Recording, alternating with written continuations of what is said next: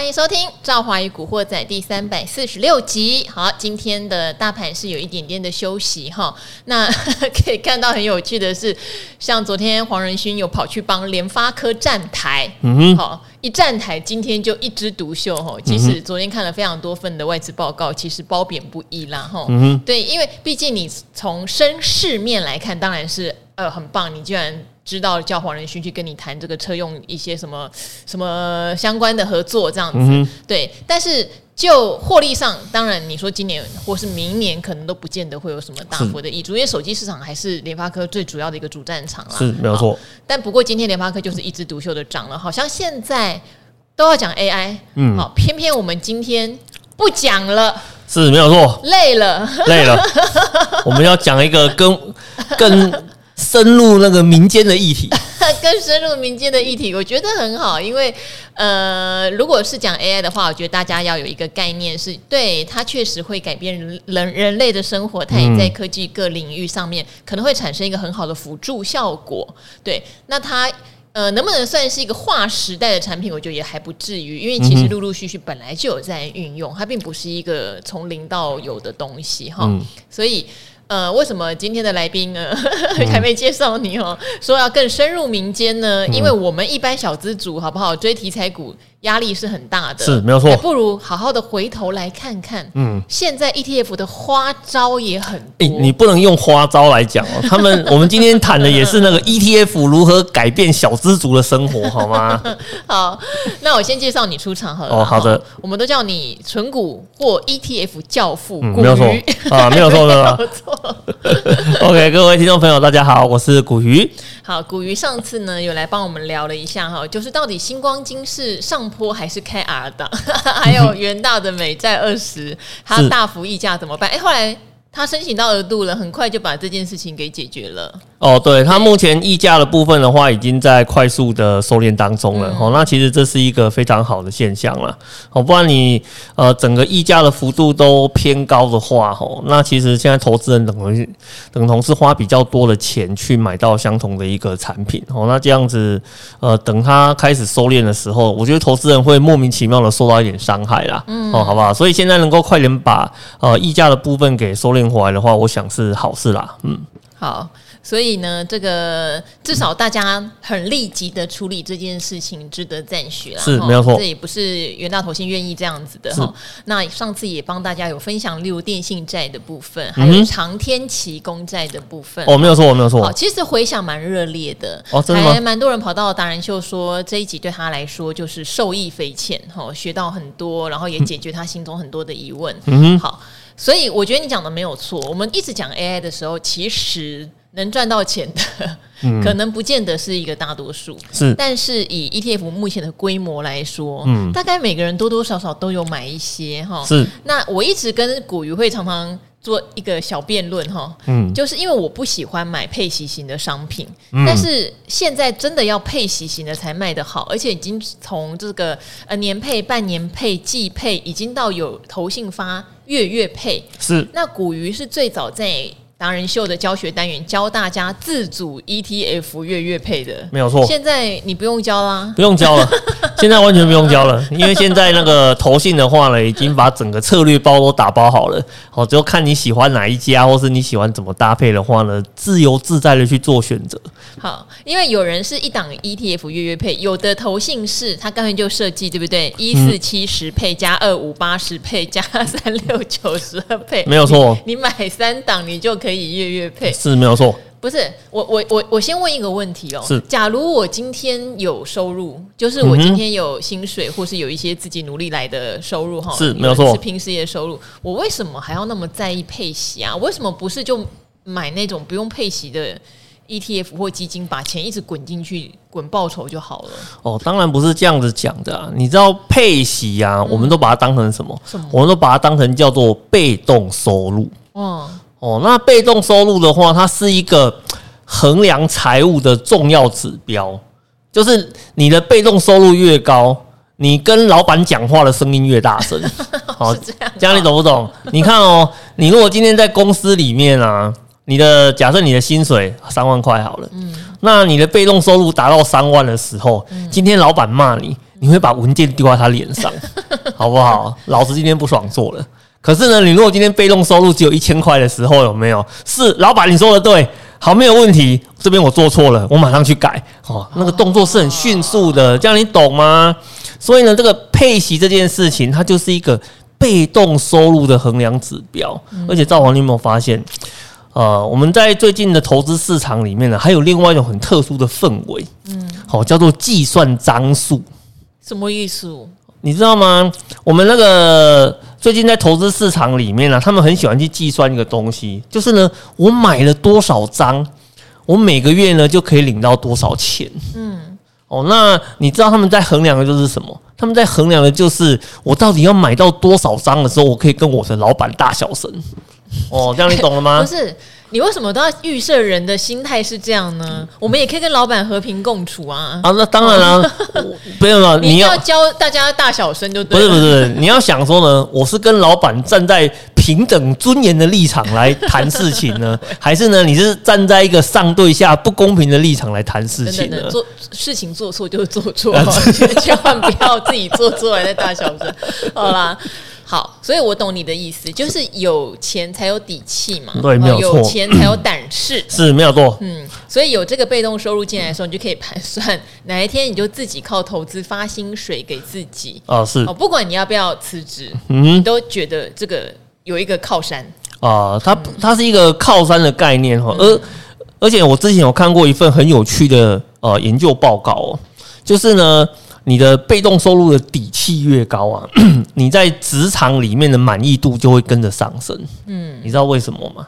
就是主要的原因就是说，当你的被动收入越高的时候啊，就像刚刚赵华讲了，你的底气越够，那呢，你去看待职场这些环境哈，比如说你觉得乌烟瘴气的时候啊，你也能够非常坦然的。敞开心胸的去面对这些事情，嗯，好，因为你觉得啊，就算在最差的情况之下，我已经准备好我的退路了，啊，我的备案都已经准备好了，所以呢，如果他不小心恶化到，诶，这间公司呢要开始裁员的时候啊，我也不用害怕。啊，我也不用担心说我的生活会一夕之间就会被变卦掉，哦，所以。我们刚刚在讲这种被动收入的时候啊，其实呢，它也会影响到你对职场的满意度。所以你说重不重要？重要啊，是不是？啊，还是要拼啦，吼，能够让自己的主动收入，哎，对对对，增加也才能去一直投资，然后让被动收入也跟着增加，哈。哦，对，没有错。就是两边如果能齐头并进，当然是更理想的状态。嗯哼。那。因为昨天刚好你，我不晓得你今天来、嗯、哦。有一个就是刚退伍的年轻人说，他想拿四十万的学贷去投资。嗯，那我当然昨天给他的建议是说，诶，你如果都没有投资的经验，或是你过去并不是一个好的成功的投资经验，都先不要开杠。是没有错，是其一啦。然后其二当然就是，呃，今天你无论如何都要去思考，你主动收入能不能 cover 掉你借贷来的钱。假设真的不幸赔了，嗯，能不能还？是对，免得债务是越滚越大，这样是没有错。好，但照你这样说，会不会这个也可以考虑拿这个学贷来买高息型商品呢？嗯，完全不行啊，完全不行啊！这样你看啊，刚退伍还没找工作，搞不好找到工作就想，嗯，我现在被动收入也可以 cover 我一部分的薪资，嗯、就可以跟老板大小声。哎，没有没有没有没有 我觉得我觉得哈那个。这两件事情呢，我们要先把它切开来看哦。因为像刚刚赵华讲的状况是说，他刚从学校毕业，嗯，哦，那学校毕业退伍了，哦，刚从呃部队里退伍下来，然后呢，他那个呃身上有一笔钱，然后可能要去做一些呃学贷上面的偿还或者运用嘛，对不对？那在这种情况之下哦，其实啊，我会觉得啊，他千万。不要在还没有工作前就在想投资，这件事情是错误的啊！为什么啊？因为呢，就像刚刚赵华所讲的，你一开始的话，你还不确定你有没有办法去创造收入的，呃，主动收入的情况之下。那你就一天到晚的在想着所谓的呃，靠着被动收入啦、投资啦来 cover 掉我的生活啦，干嘛的？那个其实啊，你等同是呃走了一条呃错误的道路哈。因为我们常常在讲说啊，所谓的投资理财啊，一开始的第一步应该是要干嘛？你知道吗？要学怎么存钱呐。嗯，好，因为你不今天不管你做任何的事情啊，比如说你说你要买房子啦、买车子啦，你要投资理财啦，你要能够走到那一步，其实呢，在前面的话呢，有两道关卡在等着你。首先，第一道关卡是你要怎么把你的债务先处理掉，好，这是第一个。然后第二个的话呢，好，你要怎么样呢？存到你的呃那个第一桶金，哦，甚至是说呢，你跨过那个门槛的。那个基本的金额，但是你这个东西你不太可能从天上掉下来嘛？你不要你不要跟我讲说哦，我好幸运哦，我今天要买房子的时候，我爸妈就是会赞助我；我今天要买车子的时候，我爸妈直接买一台送给我。我跟你讲，那个是很极端的状况哦，绝大部分的状况都是你要自己想办法透过储蓄的手段去跨到那一步。好，那所以呢，我们常常在讲说啊，投资做得好的人，通常他的储蓄的能力也会非常的高。哦，这两个东西是相辅相成的。那你如果说一开始啊，你还没有去工作，你就想着说啊，我那个我就拿一笔学贷的钱直接进投资市场里面去做投资，那其实你就是跨过了两件事情。就我刚刚讲的，你处理债务的这一段你跳过去了。然后呢，你储蓄的这一段你也跳过去了，你就直接进入到了更后面的一个阶段。我跟你讲，你的基础啊，哦，跟一盘散沙一样啊，那个踩下去马上就陷入那个流沙坑里面了，那个活不久的啦，好不好？所以做人要脚踏实地。哦，要脚踏实地。好啦，这个同学哈，也不能说同学了，已经退伍了。嗯，早知道我昨天回答你就好了。古鱼回答有点 累。没有没有，我们没有念，我我们我我们没有念，我们没有念，我们跟他讲的是哈，我们对这件事情一个非常真实的一个看法哈。因为我在过去那几年啊，我我之前有一阵子，我常常去大专院校里面去做一些财务的讲座啦。那我在里面做财务讲座的时候啊，我们会发现。呃，很多的学生呢，他也受到这种呃投资风潮的一个影响，然后呢，他们都在干相同的一件事情哦，就是呃我在读书的时候没有钱，但是呢，我可以。啊，透过学贷的方式的话呢，先拿到一笔资金，然后他就透过这笔资金在市场里面去呃学投资，因为有参加投资社团嘛，我想说跟着学长姐啦，取得这些投资的相关的讯息啦，然后就到市场里面来做一些投资的动作。但是呢，我跟你讲，我在学校看到的没有一个有好下场的，嗯，哦，都赔很多，哦，都赔很多。那特别是那一些。比如说大一的时候跟你说，老师，我要跟你学长期投资，我觉得长期投资是一个非常好的东西，不不不，讲了老老半天有没有？可是呢，经过半年，经过一年之后啊，每个都跑去变短线，因为太慢了。因为你看哦，你拿学贷的钱，坦白讲啊，你一个学期能拿多少？呃，了不起十万块吧，对不对？那十万块投到市场里面去，长期投资十个 percent，好，你赚到了啊，就一万块，好，你感觉那个。金额对你来讲非常的少，那你就会 想要去做一些短线的投资。那我们比较常看到的情况是什么？啊，一开始说做长线，后来呢跑去做短线，然后短线做完跑去玩权证，权证做完的话呢跑去做期货，然后最后这笔钱全部都输光了。哦，这个我在呃学校参加一些巡回讲座的过程中，我们经常发现呃有很多这样子的一个例子在发生啊。哦，所以其实我们才会跟你讲说，呃，投资这种东西真的它有一个阶段性的一个问题哦，不要一口气跨太远哦，这样真的很容易受伤啦。嗯，好，呃，像我昨天有讲到一个事情，我觉得今天也可以聊一下，是说有时候你会看到一些回测绩效，你觉得那个很美好，但是当你在执行的时候，你就会发生人性上面的偏误了。嗯，例如说，呃，短期内可能遇到一些下跌或波折，嗯，就会开始。觉得哎呀，我我好像开始赔钱了。嗯哼，哦，我本来贷了四十万，就现在突然变成只有三十六万，自己内心会开始慌张，这个是一种。那另外一种就是跟古雨讲的一样，哎呀，现在都是 AI 股在涨，哎，储能军工每一档都在喷，我还在零零五零，然后就开始心痒，觉得说我应该要买一些个股，要不然的话，我一年赚四五趴，到底要干嘛？是，就反而最后是赔更多。是没有这种情况都是很有可能能发生的，所以才会讲说，当大家开杠杆的时候，可能要先有一些投资的经验，确立自己的心性，是 心性稳定的人比较适合。就像有的人把房贷贷出来做高息 ETF 的套利投资，嗯，不是不行，可是这中间绝对会有很多考验人性的时候。是，如果能够呃很很坚持去贯彻，我想应该是。一个蛮稳定套利的方法，但是就是太多会有变数，不能稳定下去的原因了。嗯、对对对，现在都说这个叫做借二套六。对，这个这个在很多的呃，我们在看到很多的投资的社群的话呢，确实有看到呃这样子的一个鼓吹的风潮啦。哦，就是把你的房子做增贷啦，或是做一些抵押贷款啊，然后现在利率大概两趴嘛。然后呢，不管去买债券啊，或是高息的产品啊，现在都可以接近呃五个 percent 到六个 percent 这样子的一个呃殖利率的空间哦。他们所以就他们就用一个简单的说法，就我刚才讲的啊，借二套六，然后呢去呃市场里面的话，想要去赚那个所谓的四趴的利。可是呢，就像刚刚赵华所讲的，这个四趴的利啊，不是每个人都赚得到的。哦，特别是你在 赚这个利的过程里面啊，啊，其实市场本身还是持续在做上下的一个震荡啊。那往上震荡哦，问题不大哦。问题最大的话就是那个往下震荡的过程里面，你还能不能够坚持住你原本那时候的一个想法？因为其实呃，你去借，你去那个借二呃套六，你中间只赚四趴的利嘛。但是你有可能在这个跌幅的过程里面，你的跌幅就超过四个 percent 了，欸，哦，这时候你的想法就变了哦，哦，这时候想法就变了哦，所以呃，其实很多在投资的过程里面啊，哦，最考验的就是你对于投资当下的一个想法，哦，你到底有没有坚持住你的初心？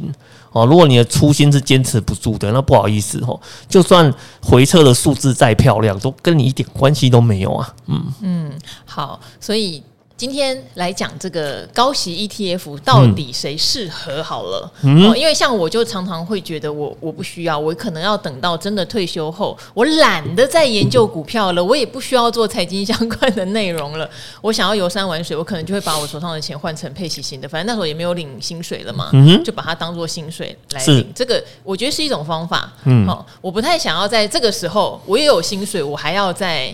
再有股息进来，我会觉得很麻烦，还要再投入。嗯、是是是 是。好，但是刚刚有提到哈，不只是有投信去推这个每个月领的，很多投信干脆就让自家的 ETF 改一改，好，例如零零五六，是没有错。好，这边有个小插曲哈，就是有一天我们在那个理财达人就介绍零零五六，然后零零五六元大投信就一直就是 一直跟我们说，哎、欸，你不要去强调零零五六的配息，然后我们想到底怎么了？为什么不行？这样 就隔天他们就改成。季配息是是是是，然后改成季配息，就很多人说，那就是要跟零零八七八尬起来喽。对，没有错。好，但是我觉得元大也蛮厉害的，他就让零零五六、零零八五零、零零七一三组成了一个月月配联盟。对，没有错，超级战队。而且不止他哦，现在中信投信也有月月配联盟，是没有错。还有吗？呃，还有啊，富华投信直接一档就给你月配息，富华一档直接月月配嘛。对对对，没有错。还有群益投信在债券上面也有发展了，可以配到月月配债息的，没有错。好，也是要组合的哦。对对对对对，没有错。各家投信现在就是一四七十二五八十一三六九十二，是通通都来啦，没有错。好，这样子是股民之福吗？哦，当然了，当然是股民之福喽。我觉得那个投信在发行产品的过程里面啊，它完全的掌握到了台湾投资人的习性啊。赵华，你也不要忘记了，我们以前在看台股市场的时候，我们常常讲说，外国人看台股啊，它就是一个高殖利率之岛啊，嗯，对不对？哦，那它的值利率天生就比人家高。那在这种条件之下，你说，生活在这个岛里面的这个居民，在做投资的时候，也以高殖利作为导向，我觉得这是一个非常合情合理的现象啊。只是说呢，以前早期的产品在设计的时候啊，哦，都是以呢呃年配当成主要的一个诉求。可是你知道吗？那个年配哦，实在是不太符合这种所谓的高龄化的社会，你懂吗？你看那个年配啊，一年才领一次，对不对？那我中间如果没有领到钱的时候，我要怎么去过生活呢？这样就吃我的老本了，这样子不行，不开心。可是呢，你看哦，当我们改成这个所谓的季配息，甚至呢，我们透过产品的组合变成月月配的时候，诶，日子就开心啦。对不对？我每个月都有钱入账啊，诶，这个是帮这个老年化的社会解决多大的一个困扰，你知道吗？诶，你不要忘记一件事情哦，我们现在政府推了很多的工具，哦，比如说早期的话呢，推所谓的呃保险年金，那后来的话呢，去推什么以房养老，它的目标都是什么？都是希望呢，在这个老年化的社会里面呢，你有一笔可以持续创造的一个收入，去满足呢你对生活的一些支出上面的一个需求。可是你看啊，我现在在股票型商品里面也可以做到月月配的时候，你看他就做好做到两件事情。第一件事情，满足投资人的期待。哦，第二件事情呢，诶，感觉上也在为那个高龄化的社会在预做准备，你知道吗？因为大家都会有这样子的一个需求啊。而且呢，第三个更重要的是什么？年轻人可不可以享受月月配？也可以，因为呢，他可以在投资的过程里面同步的去感受到他每个月进来的钱变多了。诶。那我问你哦，嗯、因为上次有人说你左打元大，右打星光，好了，开玩笑的。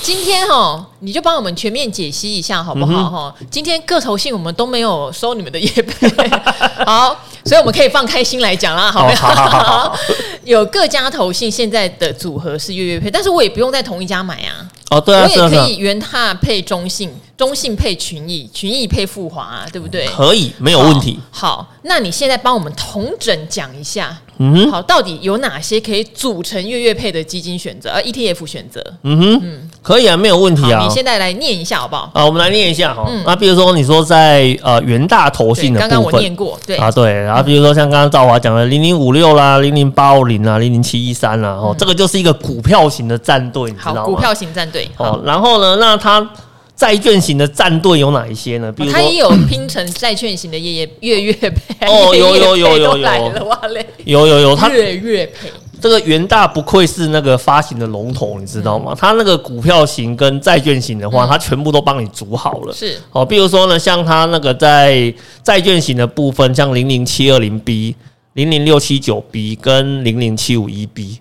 哦，这三档加起来的话呢，就是债券型的月配息。嗯，好，那如果是以中信投信来看的话呢，像呃零零九一二、零零八九四哦，跟零零八九六这三档加起来的话，是它股票型的月月配。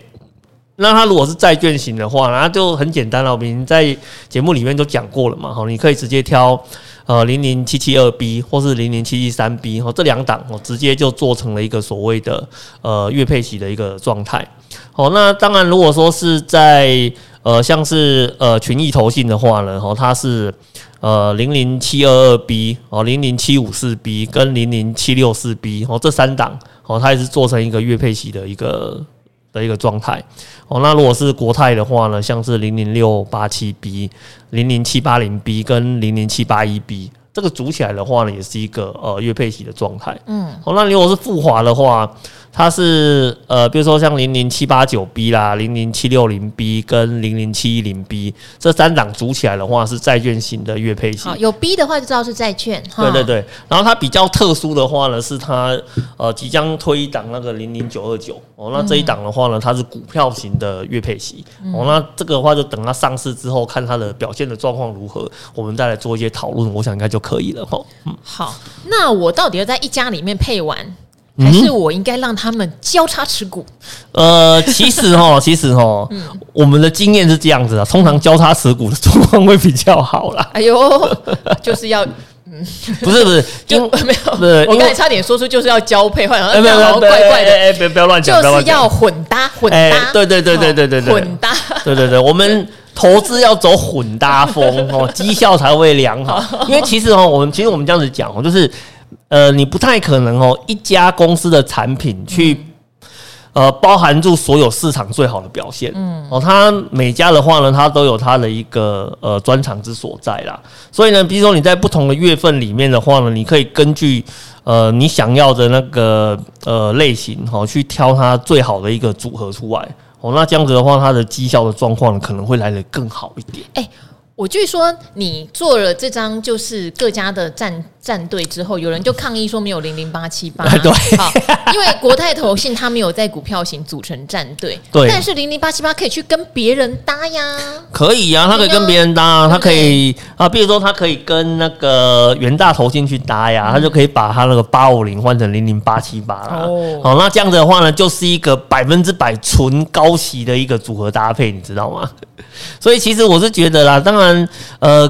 各家投信的话呢，一旦把它绝大部分的产品都换成这个所谓的寄配息之后啊，那其实呢，投资朋友在选择上面的弹性就会变得比较呃更加的丰富跟多元哦。那哦、呃，那这样子的话呢，其实你就不用特别说，诶、欸，会不会买了 A 啊，然后就觉得呃 B 的部分的话呢，你就没有办法拥有了。比如说像，其实现在哈，我在市场上有看到另外一个更有趣的呼声，你知道吗？他说，那零零五零什么时候要改成季配息呀？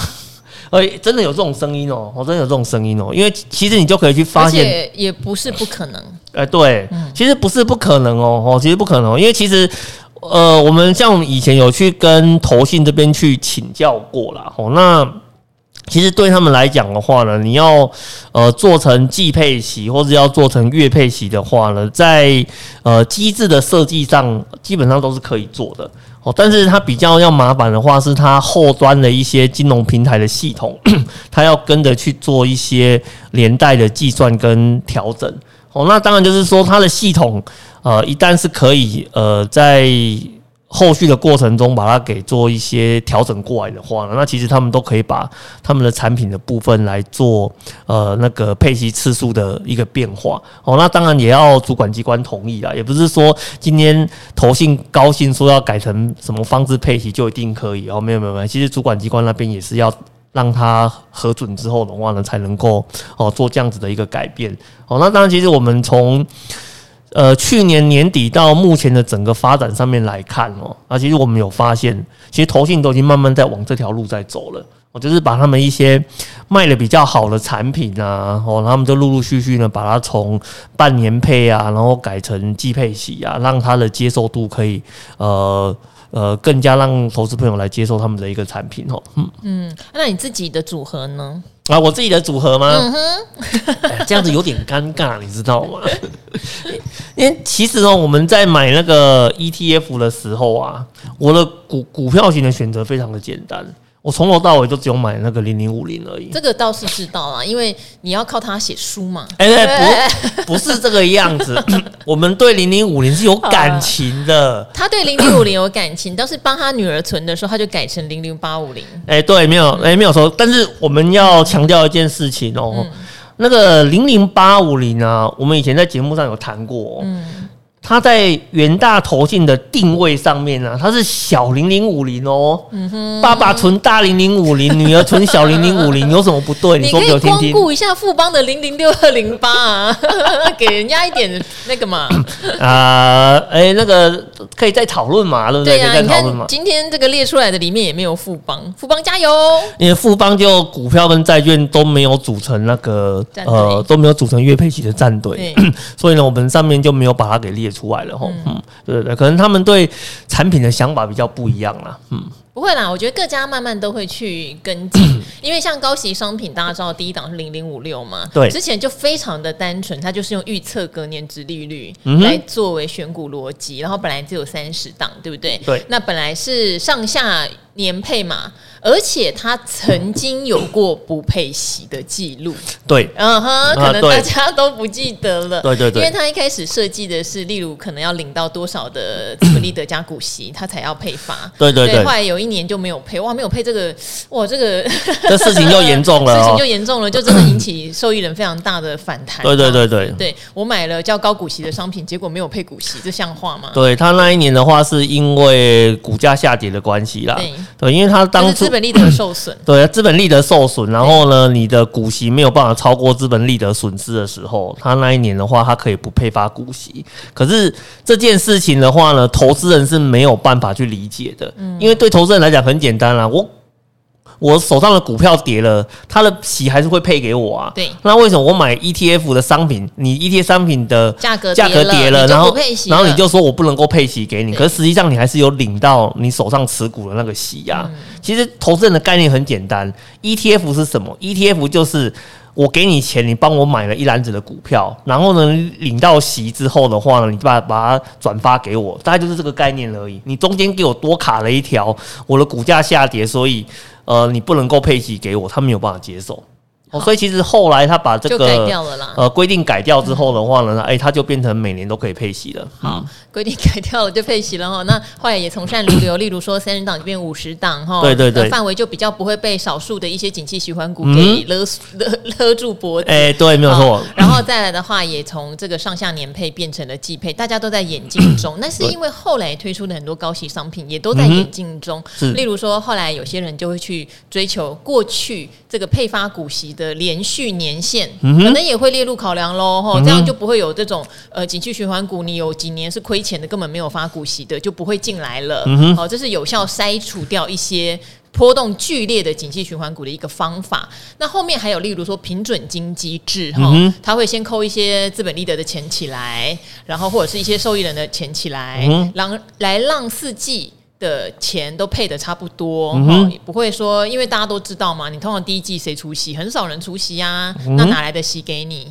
那当然就是要用一些平准金机制哈，嗯、然后再来的话，也有人后来推出的商品是去看他历年填息的记录。呃，对，因为毕竟我高股息，我也是要你填息，不是发了之后股价就兵败如山倒。所以后面的商品就一直在推陈出新去改善机制。嗯、那没想到前面的商品也跟着也就努力的改善，然后大家都在改善。对，没有错。嗯，而且我觉得这些设计新产品的人呢、啊，应该都是年轻人。怎么说？啊，而且呢，你要讲完，而且呢，他。常常看我们的节目，你知道为什么？不是说你都有跟经理人聊到天吗？哎，对，我都有跟经理人聊到天哦。然后呢，但是呢，我们也觉得呢，他们也有 follow 到呃很多现在的一些财经节目。哦，比如说他们怎么去看呃高息股票的一个看法，哦，那怎么去做筛选？其实我们会发现呢、啊，现在推出来了很多那种高息型的一个产的一个产品啊，它都有去参考到呃很多财经节目去筛选高息股的一个手法，嗯，然后呢把它放到它的一个选股哦机制里面去，其实。这样子对投资人来讲就会很方便了，你知道吗？因为你就不用自己每年用手动的方式自己去做个股的一个调整哦。那就像我们之前跟投资人分享的，你买 ETF 的商品最重要的一件事情是什么？你要先确定它的策略是不是跟你想要的一模一样。好，如果是的话呢，它就是适合你的产品哦。你不要，你不要什么东西都是从。呃，一开始就是先找报酬率高的来做投资哦，那这样子的话，你很容易会陷入说今年报酬率高，明年报酬率低，一直上上下下，呃，波动上面的一个问题，因为毕竟。呃，不同的策略在不同的时间点截取出来的一个报酬率表现也是会不太一样的哦，所以我们在选择商品的时候，不能够只看报酬率哦，它的策略适不适合你，其实也还是蛮重要的啦。嗯，好，所以今天给大家分享的就是现在市场上的各种商品，他们其实都有不同的呃组合配置跟想法。嗯、那当然这边还是要强调，大家还是要认清楚啦，就它到底是不是一个所谓比较适合当核心。配置的还是当卫星配置的，嗯、这个也要留意哦。没有错，也不是所有的高息，你会把高息 ETF 放在核心还是卫星？因为如果你要干掉老板的话，嗯、你可能部位不能小而已。但是以我来说，高息不会是我的核心。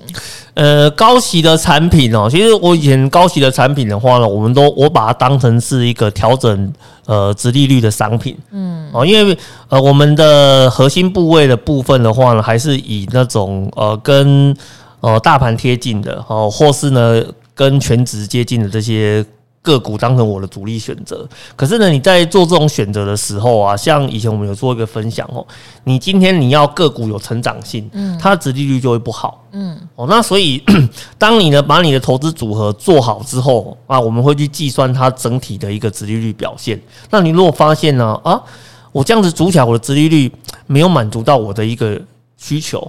哦，那我就会把高息型的产品加到里面来，我把它的折利率稍微再往上调高一点。哦，那这样子的话就可以满足到我们对整体投资部位的一个看法。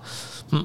好，那看像我看中信的这三档，就是配成月月配的，嗯、有两档，我觉得它严格来说不能算高息商品，它只是叫做有配息商品，没有错。因为一个叫小资高价三十哈，他买了很多我们一般小资主买不起的千金股哈。对，没有错。好，那我觉得那是一个梦想，因为尤其在多头的时候，大家知道，像你看最近世新 KY 跟创意，你说本一比已经高到五十倍了，还是照涨不误，嗯、这个小资主根本就不敢买，就算买零股都有点觉得压力了哈、嗯。好，他这一档的诉求就是帮你。买这些千金股，是那它的配息就不可能说殖利率多好了，千金股息有两趴就已经偷笑了。哦，对，没有错。另外一个就是它的绿能级电动车，事实上也是比较诉求在股价应该会有破段表现。对对，所以它的商品比较特别，它虽然配成了月月配，可它可能以殖利率来说就不见得是最甜的了。哦，没有错，它的这个殖利率我大概算了一下哦，大概应该是接近三点七到三点九这个区间，那也还 OK 呢。诶、欸，对，也还 OK 啦。可是你如果是以高息当成你的主要呃投资逻辑的话，哈，那其实这个值利率是不够的。所以像这个时候的话，你就很适合去把一些呃值利率就是高息产品，然后它的值利率有超过六个 percent 的，哦，把它加到你的投资组合里面来，你就可以把它整体的值利率再往上去做一个调高。哦，因为你看，像我们以前在谈啊一个所谓的呃一个。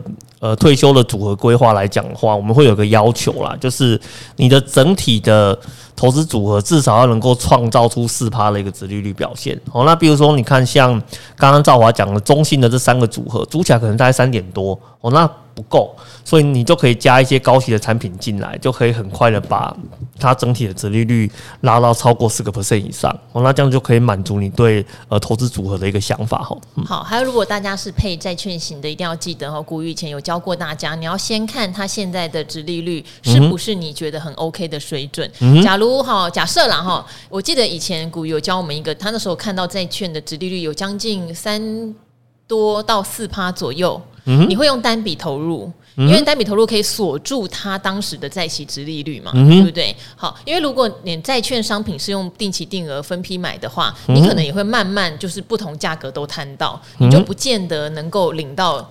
就是你当初看中的那个值利率，我觉得这个大家也要留意，嗯、因为现在大家都常常在诉求明年是降息环境，降息环境债券的价格会上涨，值利率会变不好哈、嗯。所以如果今天用定期定额再买这个债券型商品，不是不行，因为可能你是小资族，你本来就没有一大笔钱，但是也要理解，你现在看到很多优质债可能值利率接近四趴，甚至超过四趴，到了明年也许就没有，你就会买到比较贵的债券，是没有错，这个就是比较不一样的地方，大家要有点对商品的认。认识。对，没有错，就是商品的话，如果它的一个值利率真的是很难得看到一个比较好的一个表现的时候，其实这时候你要做的就不是定期定额了，我就是用单笔的方式来做投入，你才能够把这个好的值利率给锁在呃现在这个。这个条件里面啊，哦，那你如果说定期定额的话，就像刚刚赵华讲的，那你后面一旦开始遇到降息事件，然后价格往价格开始往上跑了，其实你的值利率就会开始慢慢的被稀释掉了哈。那所以呃，不同的一个投资商品，它还是有一些不同的投资逻辑啦哈。所以我们在投资的时候，这点是需要去注意的哈。嗯。好，因为我之前也回答过一个听众朋友问题，就是他定期定额很多年的债券商品，问我为什么都一直没赚没赔 啊？就是他有把息都还原回去，都还是没有什么赚赔，就是因为他有历经到债券有上涨，但是也有大跌的这个循环，所以他扣在一个平均值，反而就有点没赚没赔，跟股票市场有一点不一样。哦，股票市场说实话，很多公司都会去所谓一直走，然后创历史新高。所以在多头市场的时候，你就会看到你股票型的基金就让你赚了不少钱，即使是定期定额也会让你赚不少钱。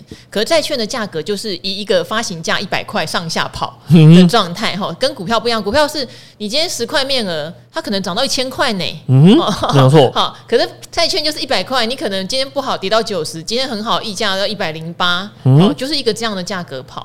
我们应该没有看过债券从一百涨到两百的啦，那就没有连债息都不够贴了。嗯，没有没有没有，很少会看到会看到这种涨幅啦，除非他之前先遇到一些什么很特殊的事件，跌得很跌得很凶，那是要违约了才会跌。哎，对对对对，跌到快没价值。其实我跟你讲，那个违约这种东西，一旦真的发生的时候，你第一个念头就是跑走而已啦，不会你说怎么会逆势进场去。扫那个债券的那个很少很少啦，绝大部分就是出问题赶快跑啊。哦，对啊，所以这个商品的呃走势跟它的设计逻辑，或者它本来在市场上的价格，有它各自的特色。对，好、哦，大家要先认清楚了。嗯、好，那今天很谢谢股鱼在这个 AI 狂潮中哦，我是觉得还是一句老话啦，嗯、如果你赚到的钱，好像前两天有人私讯给我，就说他定期定额这一两年真的开始赚钱了，嗯、还把他对账单给我看哦。嗯、虽然不是说什么赚五。五十趴一一倍那一种的，嗯、可他觉得很开心，嗯、因为这就是一个怎么讲？没有花脑筋，哈，也没有花太多的费心，但是他现在赚到钱了，是没有错。你可以选择这个部分，那一部分小小的钱拿出来冲进冲出的，我觉得这个会是一个比较好的平衡。当然，如果你是一个冲浪高手，不用管我讲的，就开心的冲吧，做好你能够赔得起的风险就好了。没有错，没有错。好，那今天很谢谢古鱼哦，那也很谢谢各位古惑仔的朋友们，我们就先跟他们说拜拜吧，拜拜，拜拜。